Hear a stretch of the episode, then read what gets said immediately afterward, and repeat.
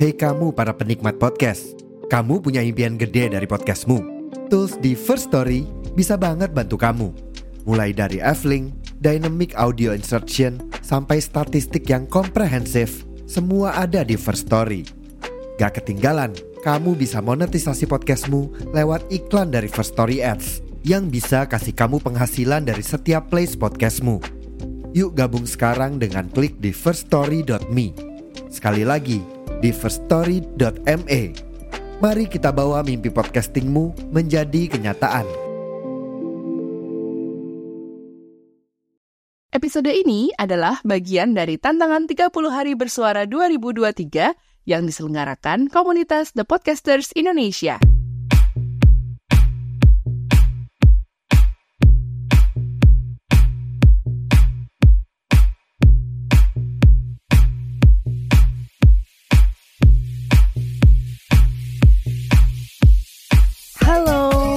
Assalamualaikum warahmatullahi wabarakatuh.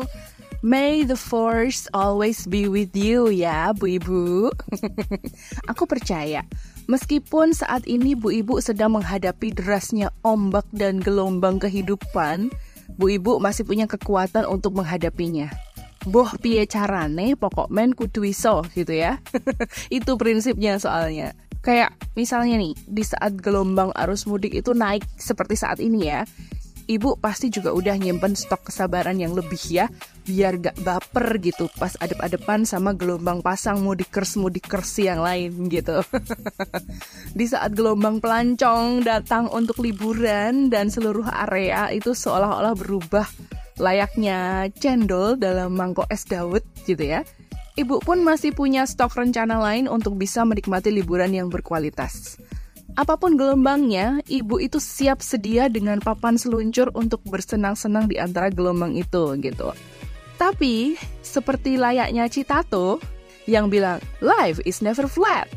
Gelombang kehidupan itu kadang tiba-tiba juga menunjukkan keangkuhannya, ya, dan tiba-tiba menerjang tanpa babi buta itu gitu. Meskipun mungkin kita sudah siap dengan kuda-kuda kita, tapi kadang kita tetap kelelep juga, ya kan? Dan kalau nggak mau terseret arus yang lebih dalam, kita itu harus cepat-cepat berenang ke tepian untuk bisa survive dan bisa menyelamatkan diri. Nah, Bu Ibu, sudahkah Bu Ibu mempersiapkan diri untuk gelombang-gelombang tahun berikutnya? Let's have a little convo on this. Aku Ibu Ino akan menemanimu dalam podcast Bu Ibu. Podcast Bu Ibu. Podcast Bu Ibu by Ibu Ino. Podcast Bu Ibu by Ibu Ino.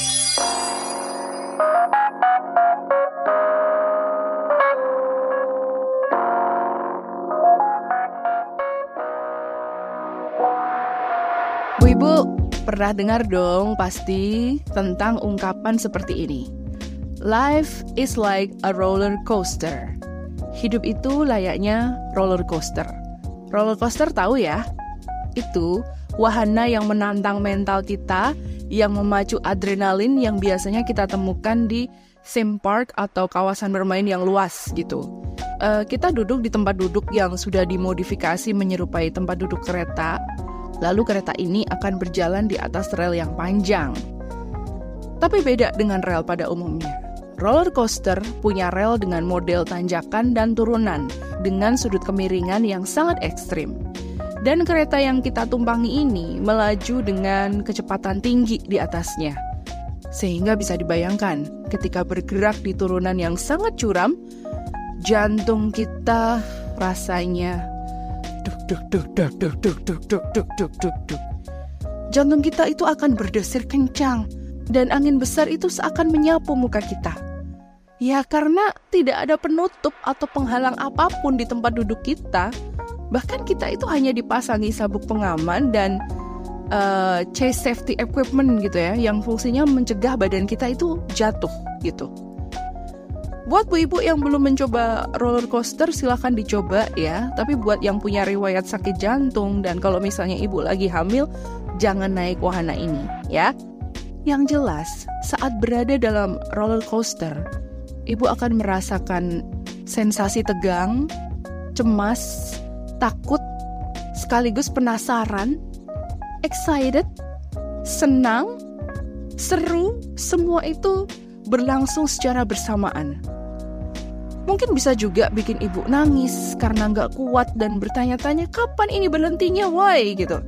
Mungkin bisa juga bikin ibu merasa pusing, mual, bisa itu ibu rasakan karena tubuh kita dibawa ke atas, ke bawah, bahkan ada juga yang memelintir posisi kita berputar secara spiral.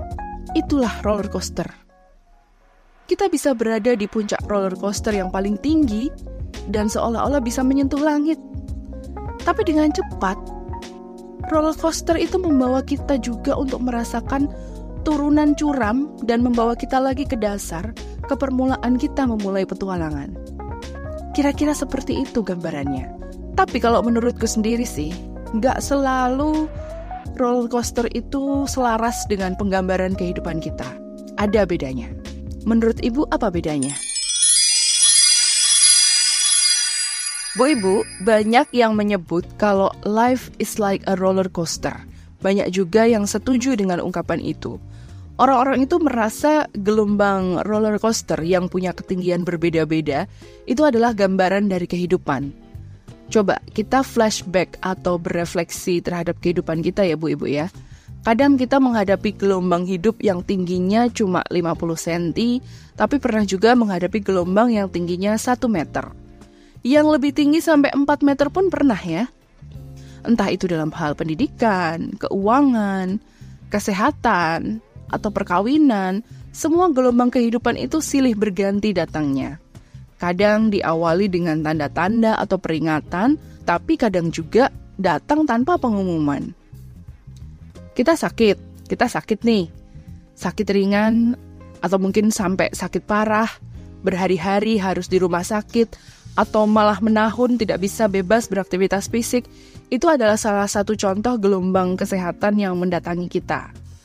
Terus mungkin ada permasalahan finansial, punya hutang hingga puluhan juta. Itu juga contoh gelombang kehidupan yang mungkin pernah kita hadapi.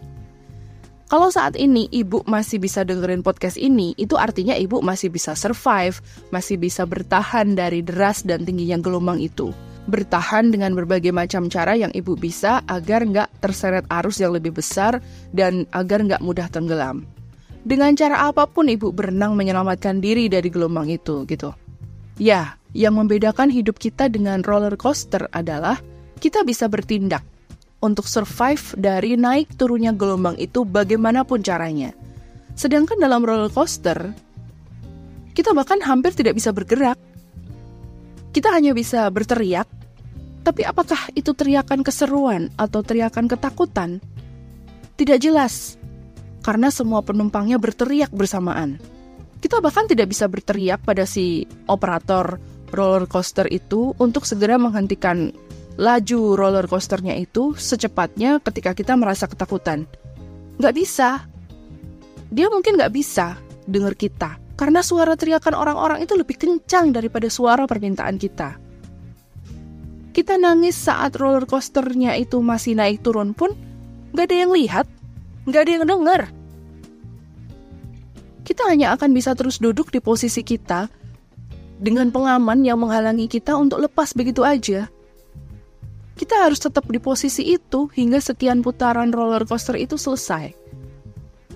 So we might say we get the sensation but we are helpless gitu. And I think it is not the exact imaginary of life ya. Dalam hidup kita masih diberi hak untuk bertindak loh. Makanya kita masih dikasih kehidupan sama yang di atas. Kita itu manusia sebaik-baiknya ciptaan Tuhan, diberi akal. Akal yang akan membantu kita menghadapi dan melewati gelombang kehidupan. Tuhan itu juga yang menciptakan gelombang. Tapi Tuhan juga mau kita bisa menaklukkan gelombang itu. Makanya kita diberi akal, diberi perasaan. Kita sedih, kita takut, tapi kita bisa berpikir untuk bisa survive dari gelombang itu. Kalau misalnya kita nggak bisa sendirian dengan papan seluncur kita, dengan surfing board kita, bermain-main dengan gelombang itu, kita diberi kesempatan untuk apa? Untuk bergaul. Akhirnya kita berteman, kita bersahabat, kita bertetangga.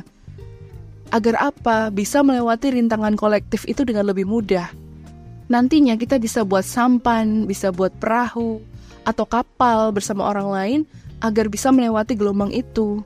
Itulah kenapa disebut relationship, kapal relasi, agar kita saling berhubungan dan bersama-sama melewati gelombang itu.